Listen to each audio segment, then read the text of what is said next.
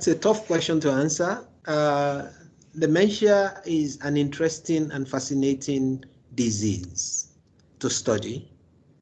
It's a tough condition to manage. It's a condition that, if care is not taken, can reach epidemic proportions in developing countries. And that's why our efforts should be directed at prevention, looking for the risk factors and intervening appropriately before the brain is damaged irreversibly. Uh, it's interesting because there's a lot of science to it.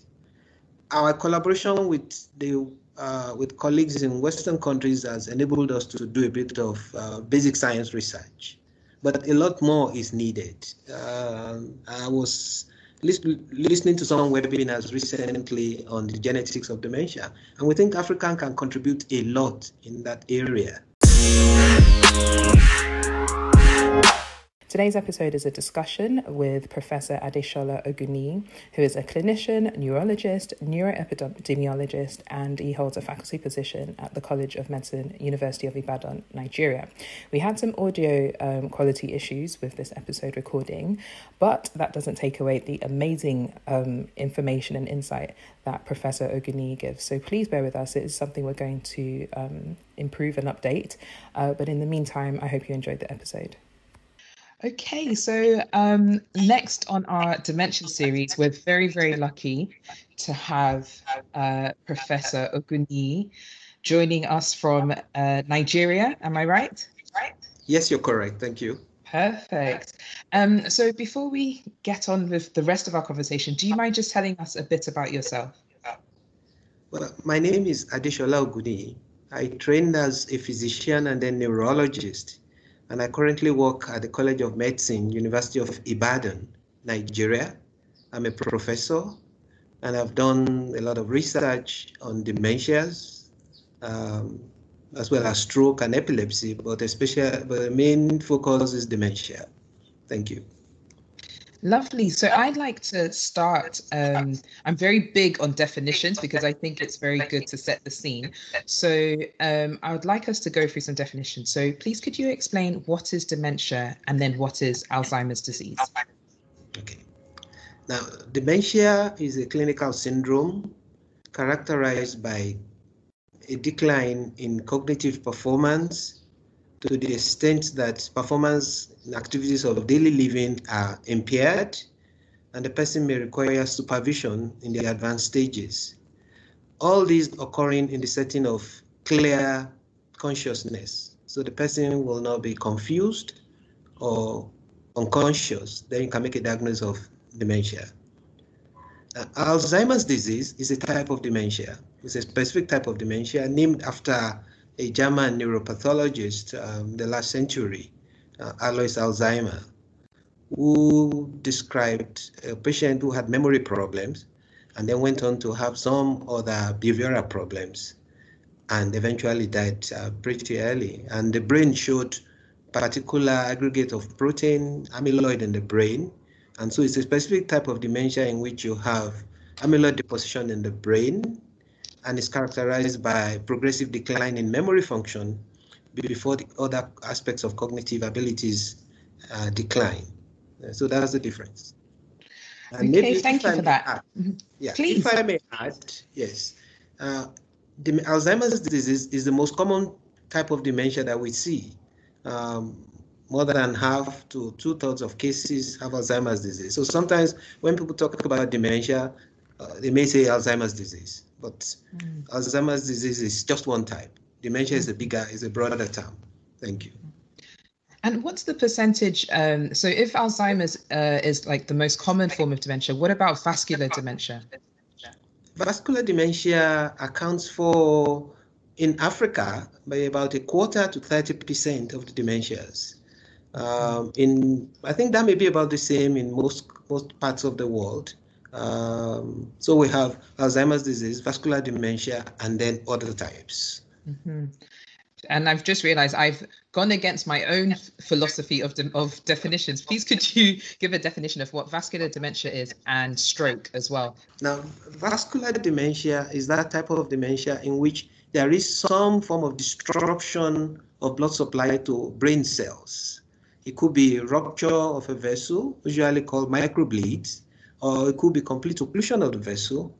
And some people have lesions in small vessels, arterioles in the brain that then cause tiny infarcts in parts of the brain.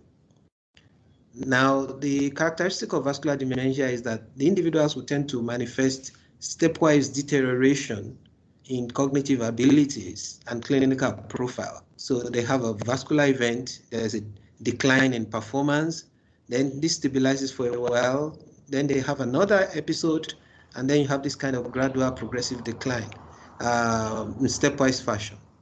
Uh, now, stroke, on the other hand, is a big disease is a neurological condition in which you have either a big rupture of the vessel in the brain or occlusion of vessel in the brain. And, and the usual manifestation will be either uh, paralysis, uh, facial deviation, alteration level of consciousness, neck stiffness, and, oh, and so on and so forth. Oh wow! So with I'm I'm particularly interested in vascular dementia. Just um, for many reasons. But would the vascular event be something like a heart attack or like um, ischemic? Uh, you see, I've forgotten the term now. What's it? TIAs, transient yes, ischemic. Transient attack. ischemic attack. Yeah. Now, a heart attack involves the heart itself, in which mm. you have problems with blood supply to the um, heart muscles, and that can then cause cessation of blood flow. That can result in stagnation of blood to the brain, so that can be accompanied by a stroke as well.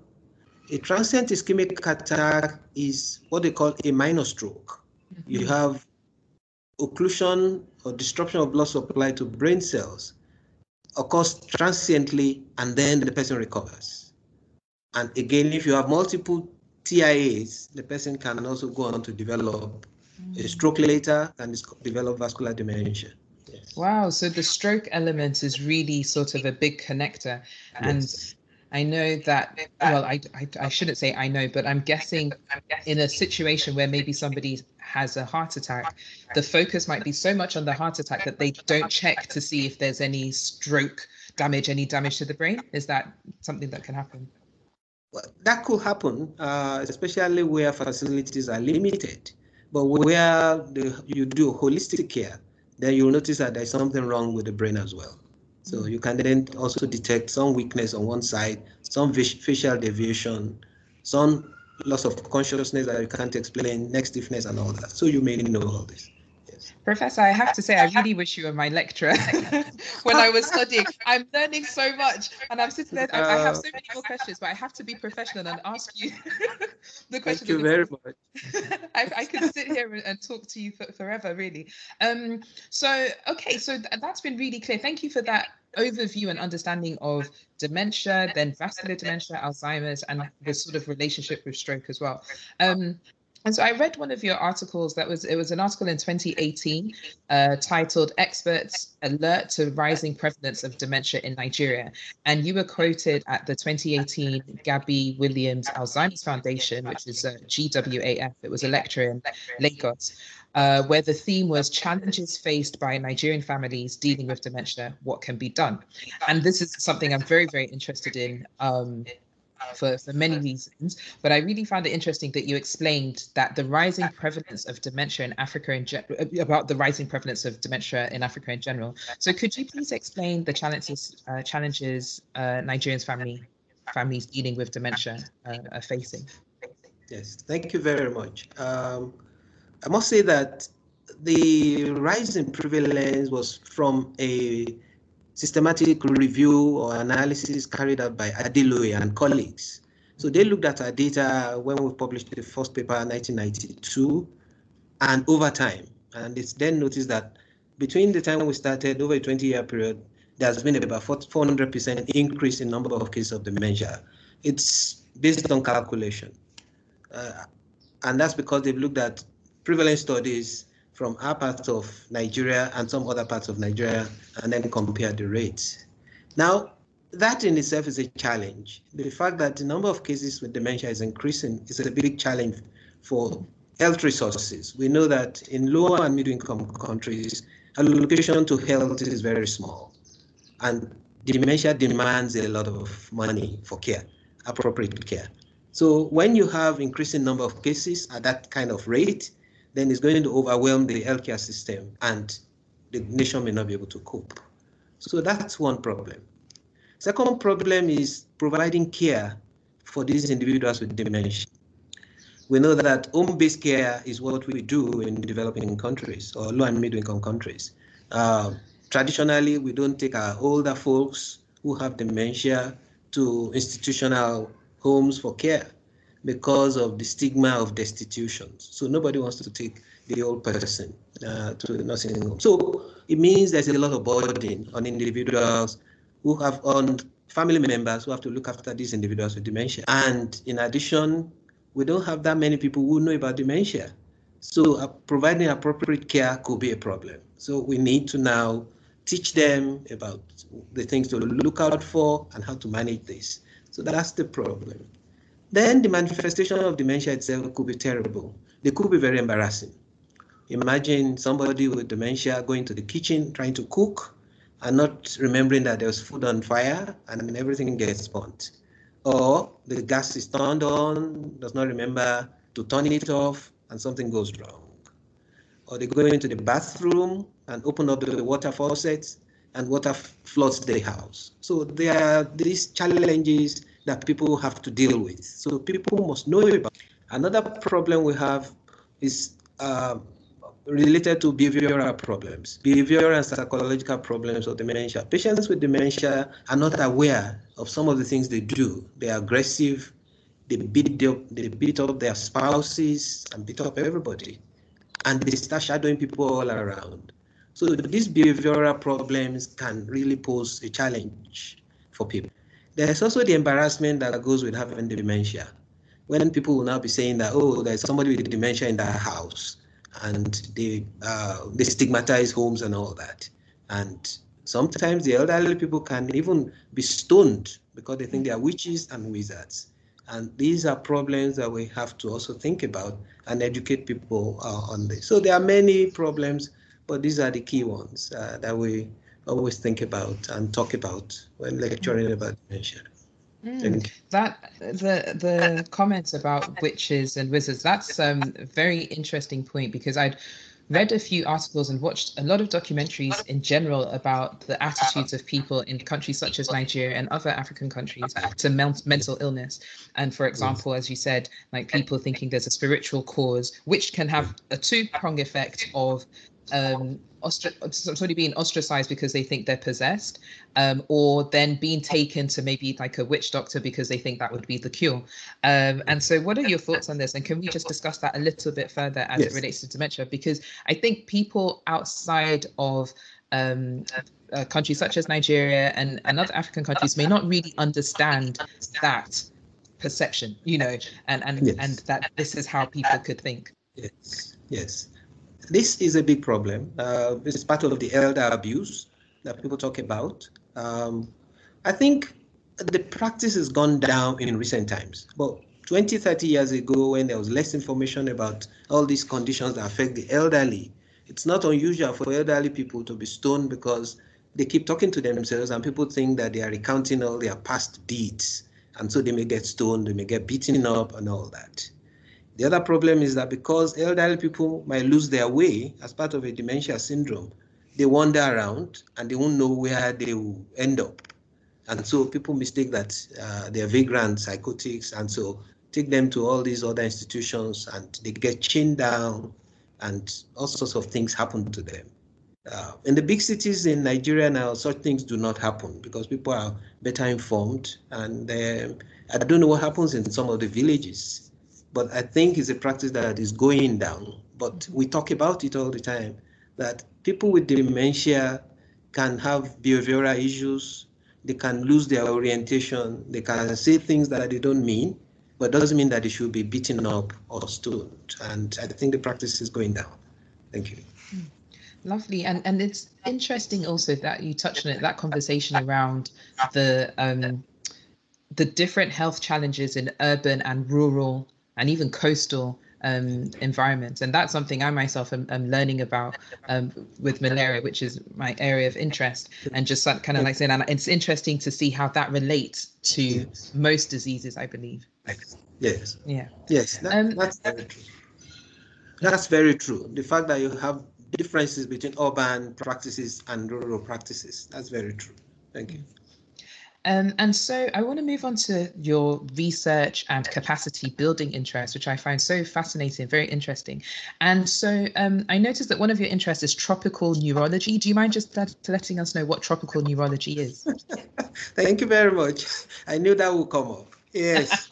Ah, yes. Now, tropical neurology refers to those conditions that seem to be rather prevalent or very frequent, in, mainly in the tropical areas. And the time came about um, some papers by Spencer, um, Bruce Schoenberg, Gustavo Roman, they called tropical myeloneuropathies. These are tropical spinal cord and peripheral nerve disorders. These are disorders that occur as a result of the type of diet people eat, cassava. And Is that Eba? cassava bean? Oh no, and I'm an Eba fan. no, no, no, no. I will explain the difference. okay. The difference. Now, there are other things called lathyrism, which is not common in Nigeria, but it's common in Bangladesh, parts of India. Uh, these are uh, chickling peas that people eat during the time of famine and hunger and, and wars and all that. So all these things contain toxic substances that affect the nervous system and result in some form of peripheral nerve or spinal cord disorders. Now, coming back to cassava, now the when the cassava is not properly processed to eliminate all the cyanide, mm. either because there is increasing demand or there is haste to get the product out, so that they don't allow it to ferment well and all the cyanide to be washed out, then it becomes toxic. And so that was what led to the big study that my boss, Osuntokun, did many years ago, in which he described the effect of chronic cyanide intoxication on the spinal cord and the peripheral nerves. And so that's why the term uh, top tropical disorders were coined. So my interest will be in those the conditions that seem to be prevalent in tropical areas but not seen in Western world and a very few of them. They are related to nutritional uh, habits and a few of the parasites that may occur. For instance, there, is, there was something that was described uh, many years ago by a colleague in Ife, in which individuals who eat um, some worms, uh, silkworm, I know I could see your reaction to that, uh, especially during the period of uh, new yam. So they use this silkworm, and it contains an enzyme that affects thiamine. It was Adamolekun who worked on that. And so they will then develop tremors, generalized body tremors. And so the old term was called Ijesha shakes, which was because it was prevalent around Ijesha. But we realized that it's not because of Ijesha disease, but because of the things that people ate. So that will be a tropical problem. So we have a few of these that we identify, and then we then uh, document these so that the world can know about this. So that's the tropical neurology. That's fascinating. So it's just study of neurological disorders that seem to be prevalent in the tropical tropical world related to nutrition and maybe of some of these um, cultural habits that then result in disease. Yes. That is fascinating. Hello, everyone. Hope you're enjoying the episode so far. Um, just wanted to say a big thank you to everyone for your comments and feedback about the dementia series. It's great to know that a lot of people are, are learning about dementia. It's increasing the awareness, which is the whole aim of the series, um, and also enjoying uh, the discussions so far. Just a reminder that we are trying to raise uh, £500 for Dementia Alliance International. And details of this is uh, on our website, so that's mondayscience.wixsite.com forward slash podcast. And there's a link to the dementia series. And then there's also a link there to our Just Giving page where you can donate anything from as little as £1 um, just to support this cause. Also, I'm sure you're enjoying Professor Ogunniyi's uh, discussion just now He's actually giving a talk on Tuesday, September 29th at 4 pm. Details of this are in the um, episode description. And in this talk, he's going to be talking about the epigenetics and dementia lessons from the 20 year Indianapolis Ibadan dementia study. Hopefully, you can join us for that discussion as well. Enjoy! And so then once you identify, so like for example with the uh, silkworm, if that's part of sort of that region or that tribe's eating yes. like yes. their delicacy. So just for the listeners, my shock at the cassava question. So as I've no, I've actually put this on my Instagram. My favorite food is a Nigerian meal called eba. So eba negusi, and eba is made from cassava. So yeah. that's why I was very invested in cassava. Yeah. but um, yeah. but but for example, um, how do you then once you've identified that this nutritional practice results in whatever how do you then change the practice because that's something that's in that's almost taking away I, I don't know i'm just saying but something like taking yeah. away a culture a, a heritage yeah. of a yes. region yes yeah now for instance what it requires health promotion and health education of the people. So you have to increase awareness that if you do not process cassava, let's say the normal process takes five days. If you now say no, you want to be in a hurry, you want to do it in three days, then there'll be problems down the road. So you tell them that that process should not be short-circuited. It must be completed.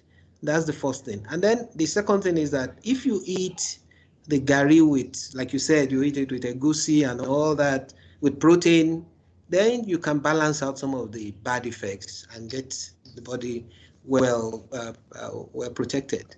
Now, with regards to the silkworm, you now have to let them know that although this thing looks nutritious and it's a delicacy, you have to be cautious. So don't overeat it and uh, be careful. If this occurs, then come to the hospital we have remedy for it, and so you'll get better.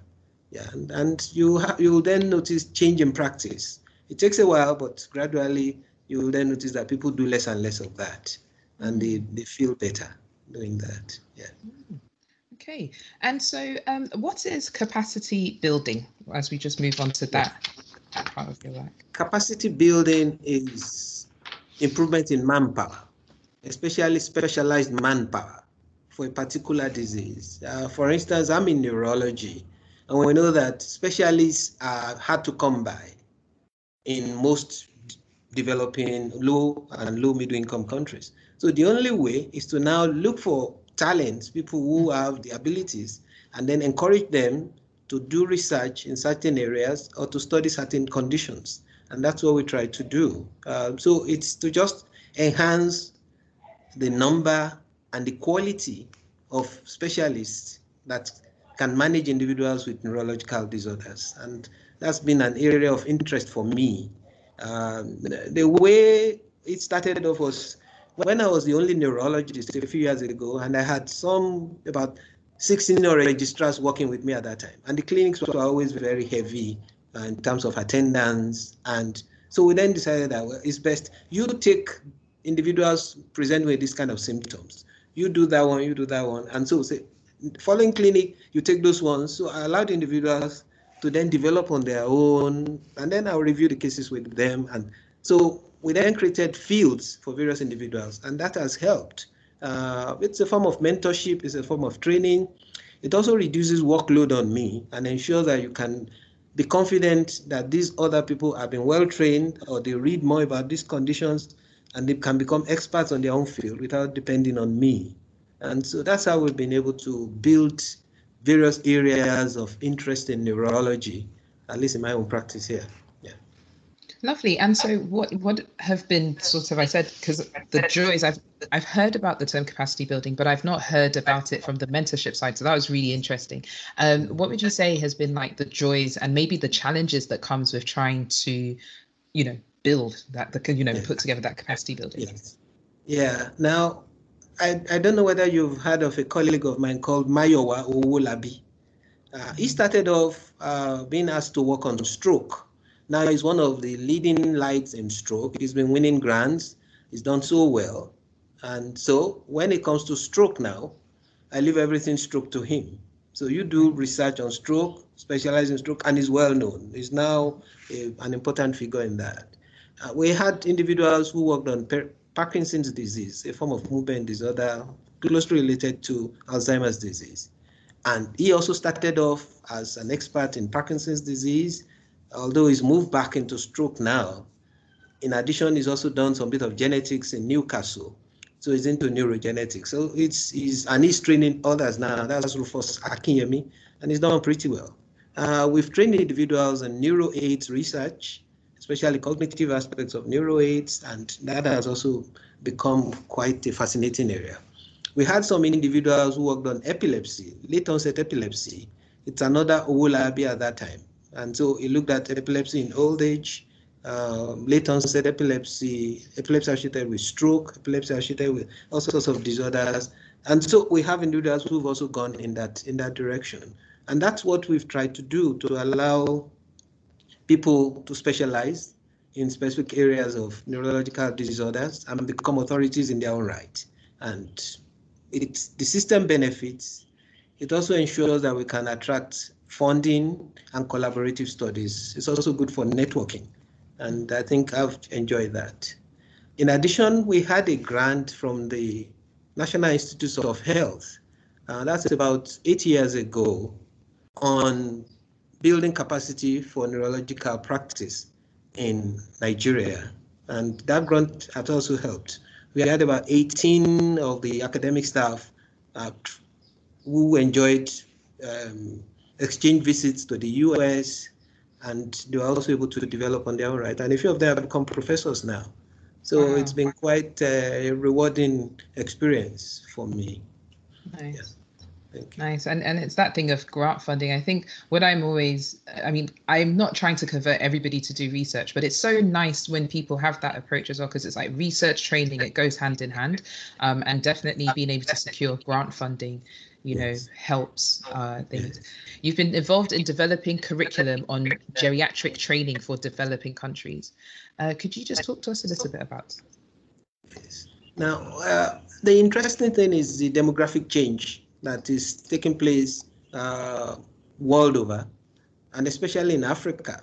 A few years ago, proportion of elderly in Africa was very low. But now we notice that people are getting older and uh, living longer. And so we then need to ensure that we study diseases of the elderly. Um, I was invited to uh, University of Cape Town, South Africa.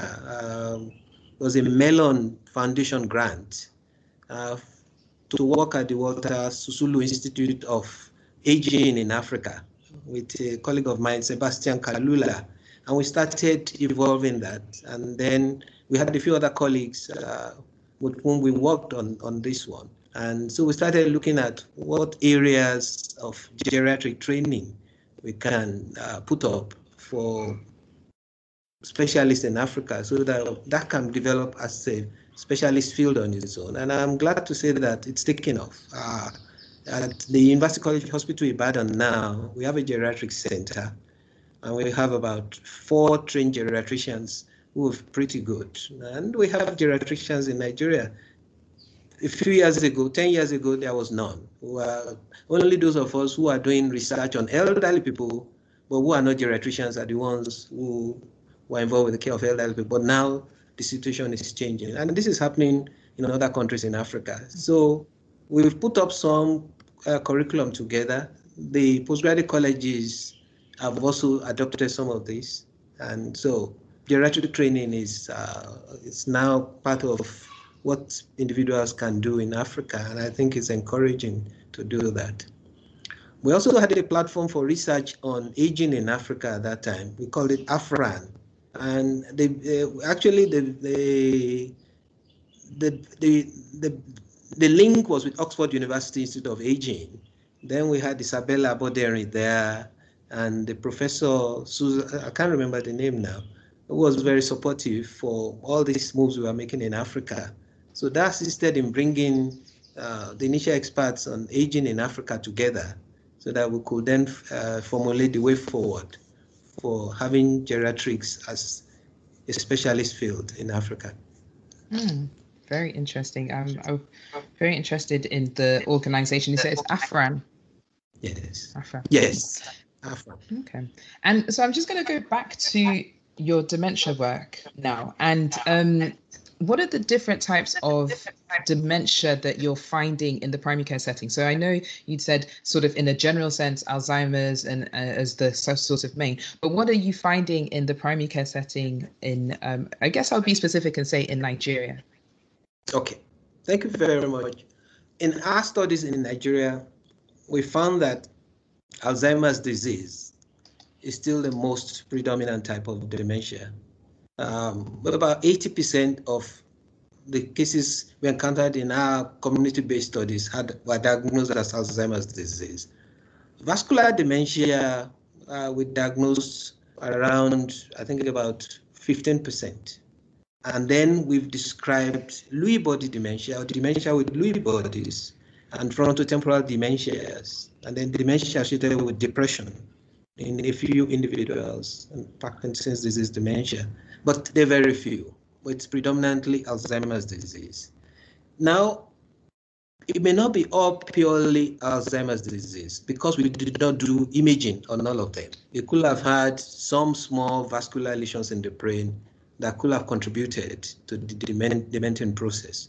But we'll say that Alzheimer's disease is number one, about 80%. Uh, vascular dementia, number two, then all the others, and we can just lump them together. Dementia with Lewy bodies, uh, frontotemporal dementia, uh, dementia, Parkinson's disease, dementia with depression. And then we have the non-specific ones, uh, which we will not be able to characterize.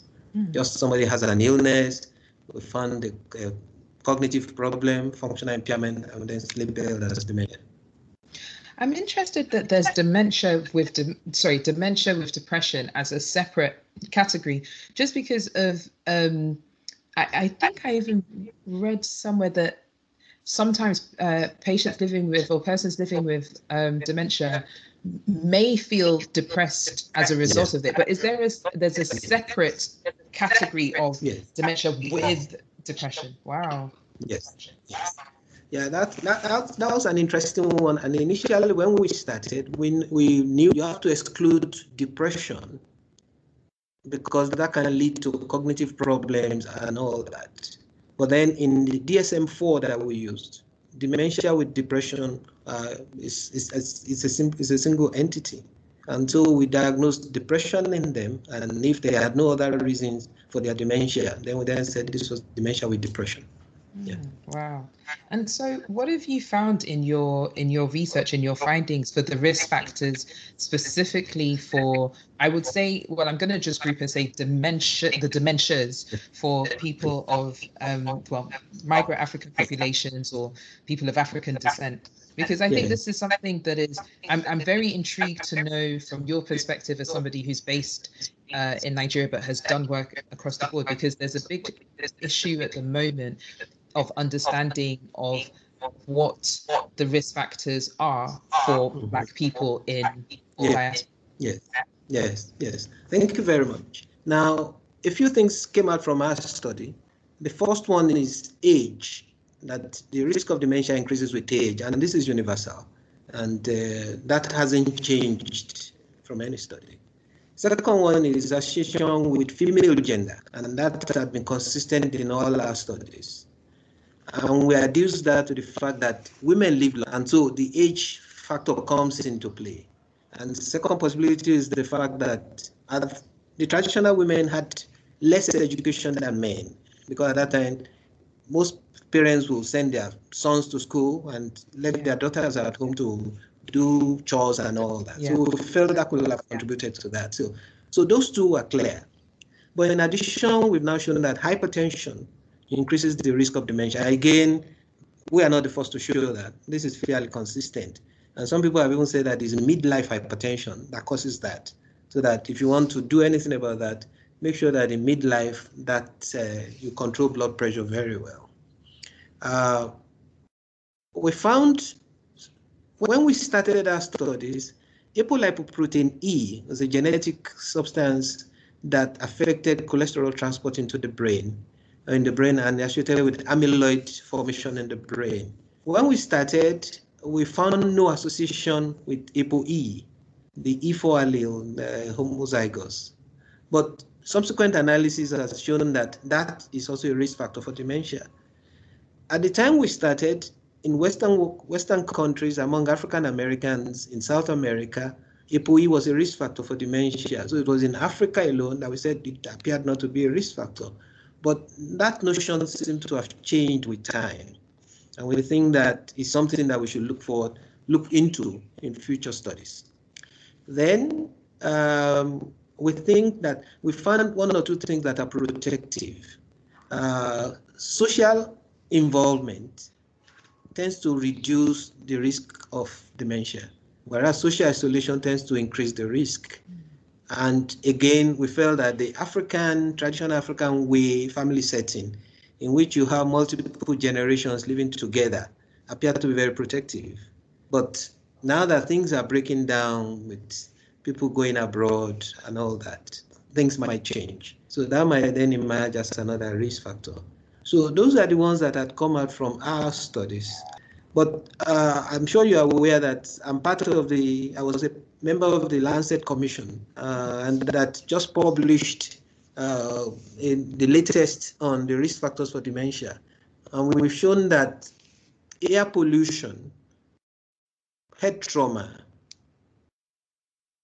education, hearing impairment, are factors that will also increase the risk of dementia.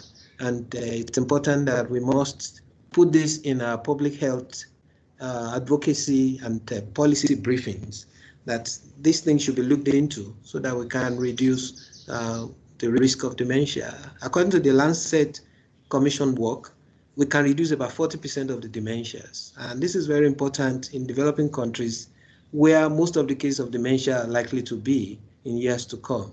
So if we can reduce 40%, then we'll reduce the burden on health resources and life will be better for everybody. So wow. I'm gonna um, I'm going to um, find the because it, it's in the Lancet. Is it the Lancet Neurology? Your article. Yes. Yeah, it, it, it put... Neurology. It was released um, July July 30 Yes, July 30, yes. Yeah, so I'll put a link for that article in the episode description as well, um, yes. so that it can be shared. Um, and so, how I, I don't know if you if it's too soon. Obviously, as we know, we're currently in a pandemic situation. Um, yes, COVID nineteen is is prevalent. So I don't know if already you have any data or evidence, even from your practice, on how COVID 19 has affected dementia patients in uh, Nigeria or any, anywhere other countries where you've got those sorts of engagement? Yeah, most of the data or information from this had been obtained from the Alzheimer Disease International.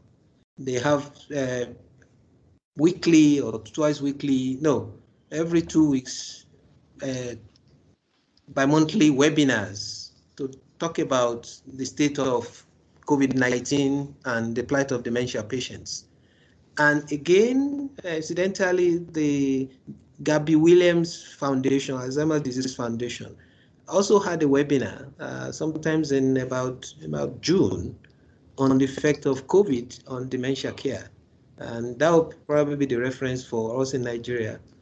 I don't have any hard data on the effect of COVID infection on dementia. Again, like we said, most patients with dementia are managed at home. And during the COVID pandemic, when it was quite severe, there was a lot of restrictions, a lot of lockdown. So patients were managed at home, and many of them were not allowed to come to hospital uh, for fear of uh, getting disease and dying. But generally, we know that social distancing will affect care of demented patients. Uh, because they are individuals sometimes who require a lot of attention and all that. And if you have to maintain a distance, that's a problem. Second one is when you wear masks and they can't recognize you. These are individuals who already have problems with perception. So again, they think they are dealing with strangers, and that is also not good. Uh, the third one is because they are prone to um, acquiring the COVID infection because of pre-existing condition, you have to be careful with them. So any fever, any cough, might be mistaken for COVID infection, and there's a problem. the fourth problem is that in developed countries, there's a lot of telemedicine in place. Uh, people use a lot of technology. We don't have this assisted technology in developing countries, and that again affects care of individuals who may have COVID here. Um, we don't also have lo a lot of drugs for managing them. Uh, donepezil is perhaps the only one that is available, mm. and it's not all, all individuals who can afford that. So we have to look for other ways of managing individuals' dementia during the COVID pandemic. And then, then family members, you have to be sure that they don't have disease. They don't bring COVID from outside to infect them. Uh, that's also a problem. And people who use paid health workers, domestic aid, you also have to be sure that they don't bring disease or other problems from home and create problems for individuals with dementia. So it's been kind of a tactical situation in which you protect the individuals with dementia and ensure that uh, you don't infect them and there is no cross infection the other way as well, uh, while trying to maintain some element of care for these individuals. Mm. Yeah. Wow. Well, believe it or not, we're coming towards the end of the uh, the concluding part of the interview, and um, quite sad. I feel like every time I in this dementia series has been very interesting. Um, just learning yeah. from different experiences, different different people, and I honestly feel I could keep talking forever, but I'm trying to contain. but uh, I hope uh, I hope you'd you'll come back um, to the to the podcast, and we can talk more about many of your research areas. In particular, I would actually be quite interested for you to come back and talk about the tropical um, neurology, just especially that, just to focus more on that um, nutritional aspects of things. It's quite interesting. Um, okay, so. Okay, good. um, and so, so for you, in your, with all your different professional hats on, what does dementia mean to you? Okay, thank you. That's a tough question to answer. Uh, dementia is an interesting and fascinating disease to study. It's a tough condition to manage. It's a condition that, if care is not taken, can reach epidemic proportions in developing countries. And that's why our efforts should be directed at prevention, looking for the risk factors and intervening appropriately before the brain is damaged irreversibly. Uh, it's interesting because there's a lot of science to it our collaboration with the uh, with colleagues in Western countries has enabled us to do a bit of uh, basic science research, but a lot more is needed. Uh, I was listening to some webinars recently on the genetics of dementia, and we think Africa can contribute a lot in that area. Uh, yeah. So that's an area which I think should develop with time. And fortunately, Rufus Akinyemi that I talked about earlier who is a genetics expert in molecular biology, is getting involved in that kind of study. I think those are areas. I think it's obvious that epidemiology is not going to solve the problem anymore. We've shown that initially we said prevalence wasn't as high as in Western countries. That has been reversed now with the increase in number of cases and the fact that prevalence rates in African countries are as high as in the rest of the world hypolipoproteinemia that we said was not a risk factor before has become a risk factor. So gradually, it's going to be like a global village that the dementia in Europe is the same in Africa and all that, and there are no differences. And so, but while they have resources for managing patients overseas, we don't have such resources in Western countries. And so we need to work with government. So we need to work with policymakers to ensure that dementia is on the agenda especially geriatric uh, care, because everybody wants to grow old and we want to grow old without any dementia. Um, dementia deserves the attention of government, dementia deserves attention of experts, dementia deserves the attention of researchers, and I think we need more people to show interest in this field of research. Thank you. Mm-hmm.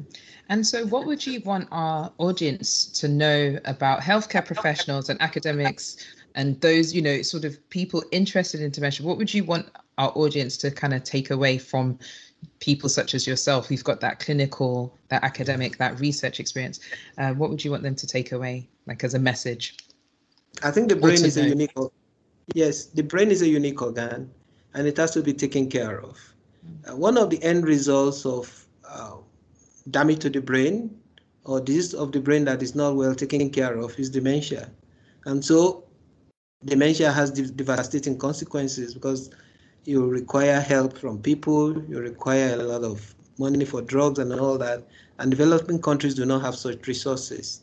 So we must emphasize that brain health is very crucial.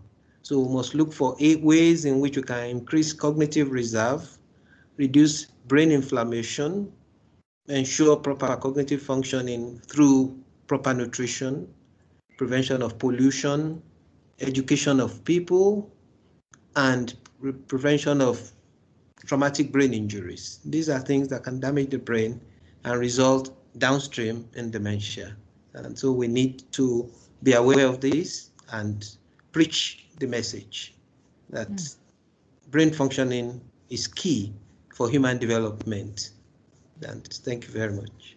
Thank you. And so the last question, um, from everything we've spoken about, everything, what would you say would be the key take-home messages? Yes. The key take-home messages are the following. Dementia is a rising global problem, and particularly in developing countries. With proper effort, we can prevent up to 40% of those dementias. And efforts should be made to ensure that we, we attack the risk factors and reduce the chance of individuals developing dementia. Individuals who have dementia need to be well taken care of. And this can be done in the home setting, but family members must be aware of the various ways individuals can manifest and be ready to deal with some of the challenges that we've enumerated can occur as a result of the disease. Um, the world is together in terms of looking after patients with dementia and looking at what are the factors underlying how to make life better for them and how to ensure that we keep the numbers down. You've been listening to the Monday Science Podcast, a weekly show bringing you the latest research and news in science, technology, medicine, and health. We hope you've gotten some useful and thought provoking info from the show, and we hope you had fun along the way. We know we did. We'll be back soon. But in the meantime, hook up with us on our website at www.mondaysciencepodcast.com. Shoot us an email at info at mondaysciencepodcast.com. Find us on Instagram, LinkedIn, and YouTube at Monday Science and access episode summaries at mondayscience.medium.com. See you next week on the Monday Science Podcast.